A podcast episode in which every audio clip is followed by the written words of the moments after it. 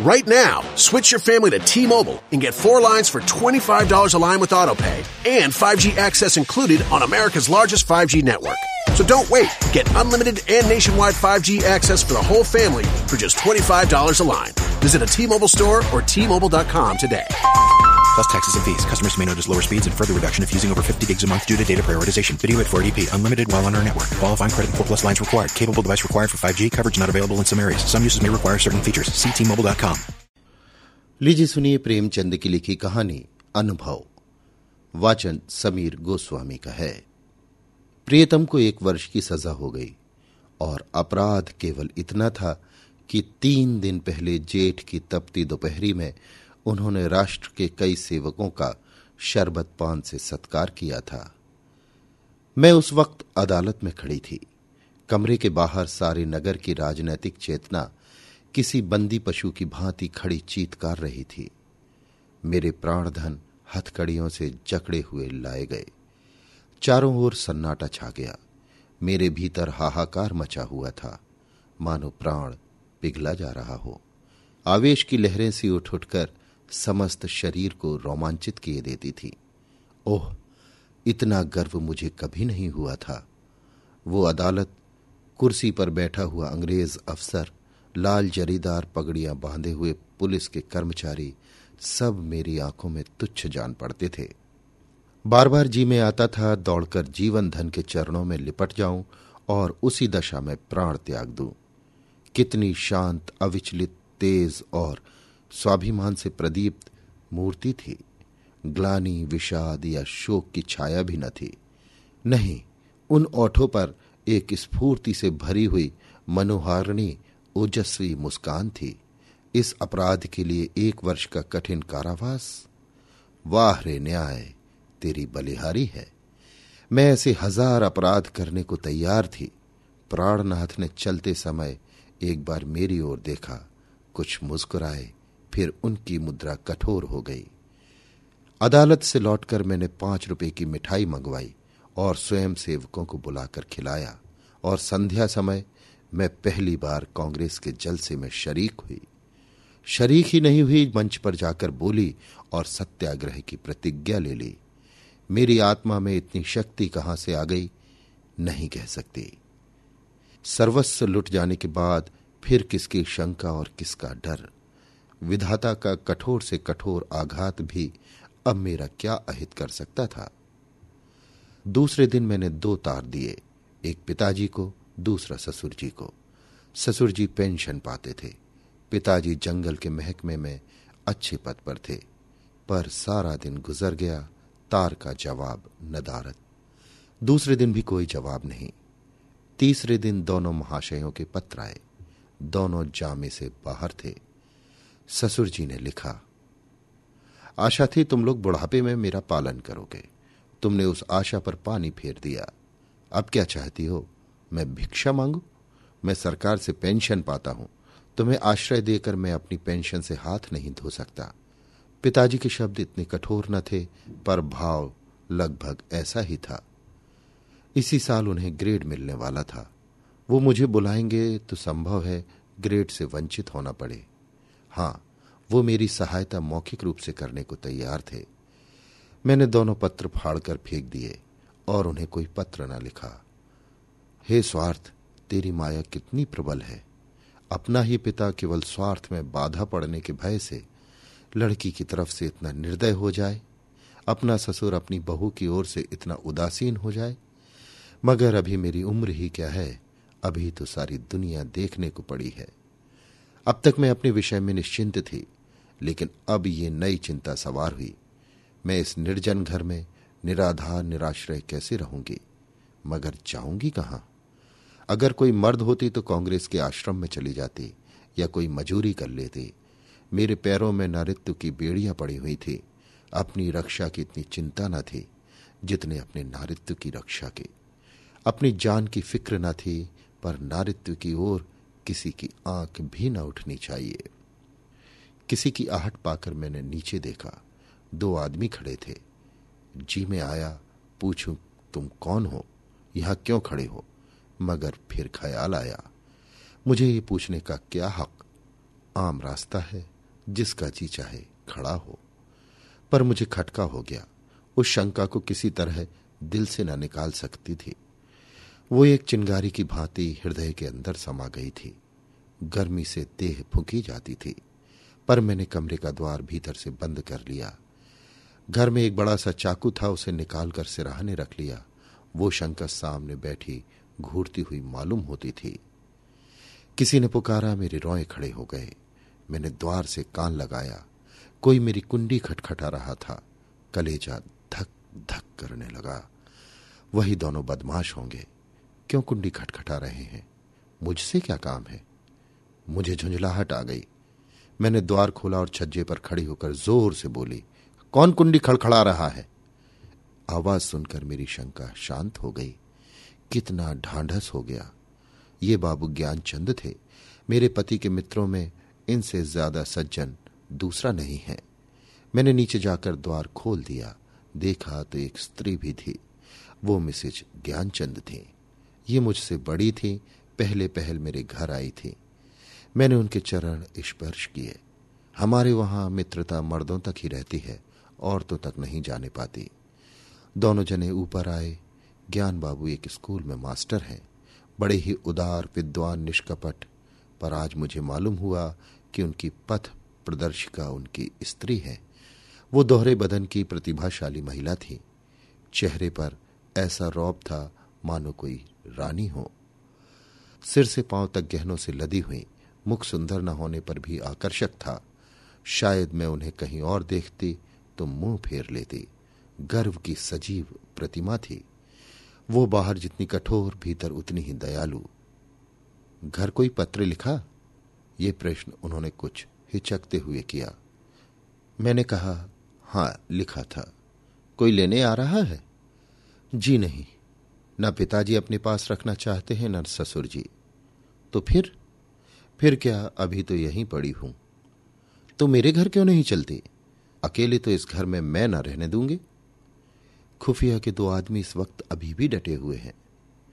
मैं पहले ही समझ गई थी, दोनों खुफिया के आदमी होंगे। ज्ञान बाबू ने पत्नी की ओर देखकर मानो उसकी आज्ञा से कहा तो मैं जाकर तांगा लाऊं?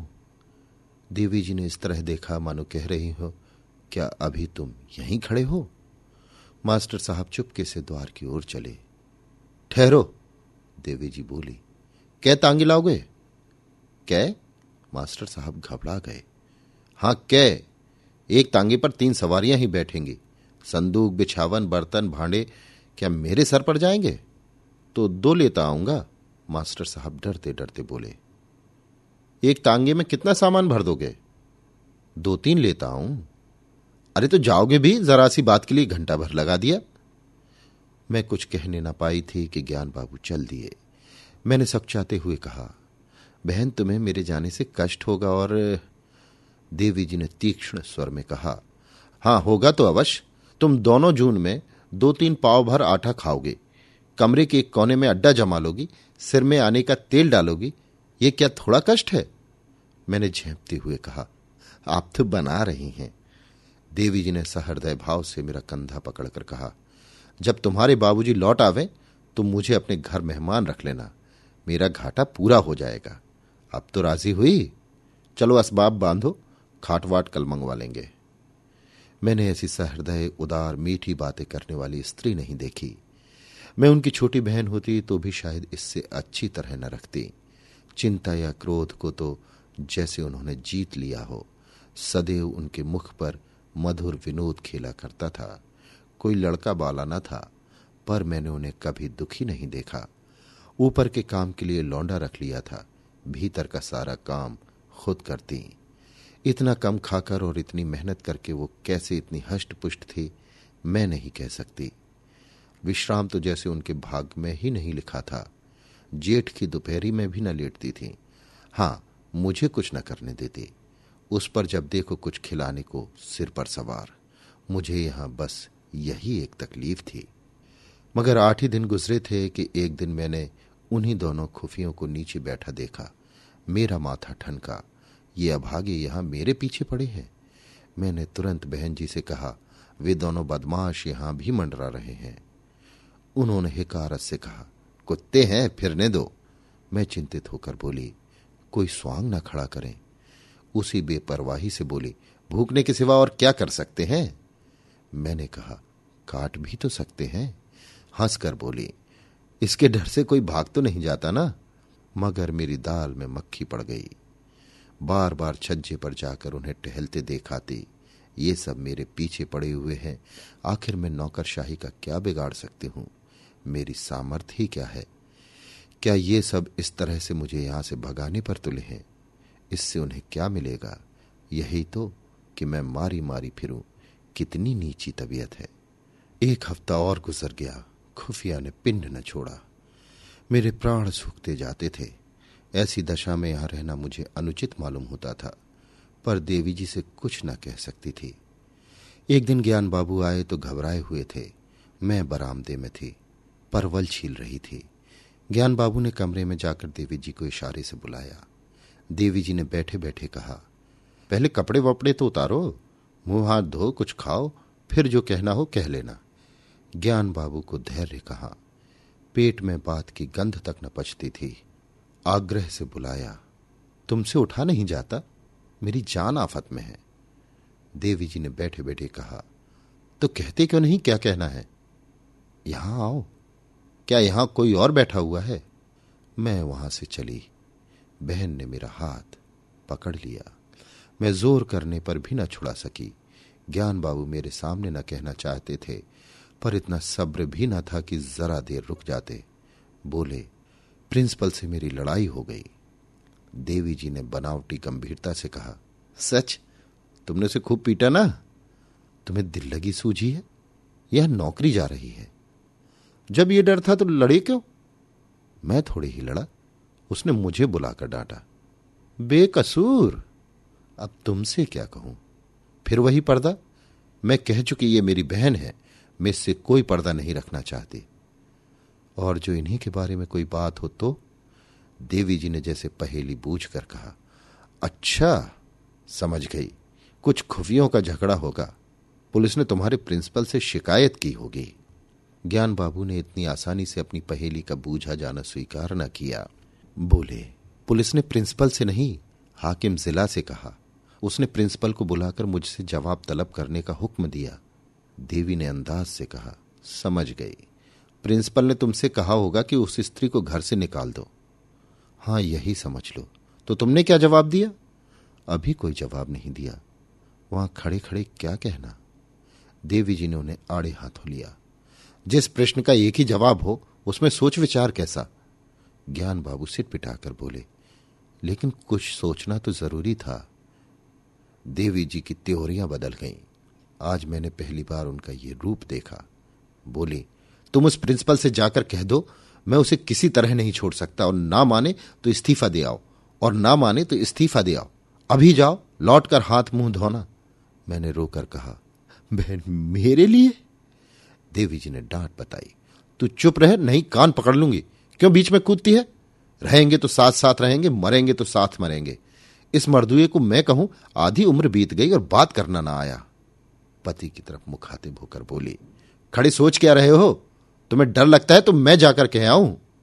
ज्ञान बाबू ने खिसियाकर कहा तो कल कह दूँगा, इस वक्त कहाँ होगा, कौन जाने?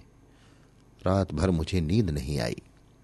बाप और ससुर जिसका मुँह नहीं देखना चाहते, उसका ये आदर राह की भिखार इनका ये सम्मान, देवी तू सचमुच देवी है।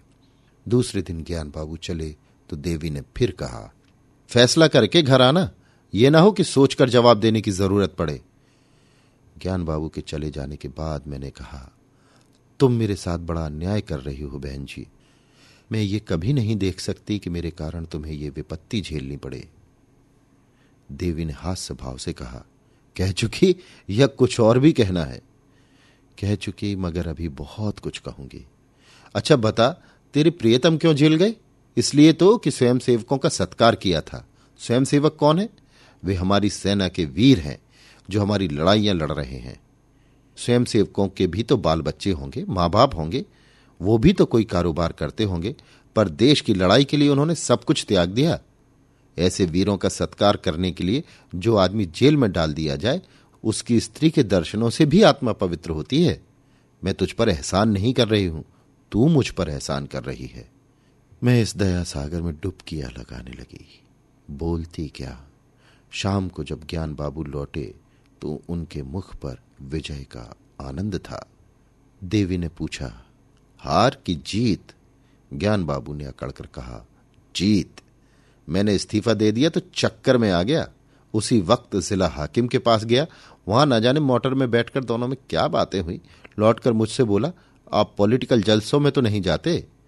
मैंने कहा, कभी भूल कर भी नहीं। कांग्रेस के मेंबर तो नहीं। मैंने कहा, मेंबर क्या? मेंबर का दोस्त भी नहीं। कांग्रेस फंड में चंदा तो नहीं देते? मैंने कहा, कानी कौड़ी भी कभी नहीं देता। तो हमें आपसे कुछ नहीं कहना। मैं आपका इस्तीफा वापस करता हूँ। देवी जी ने मुझे गले से लगा लिया।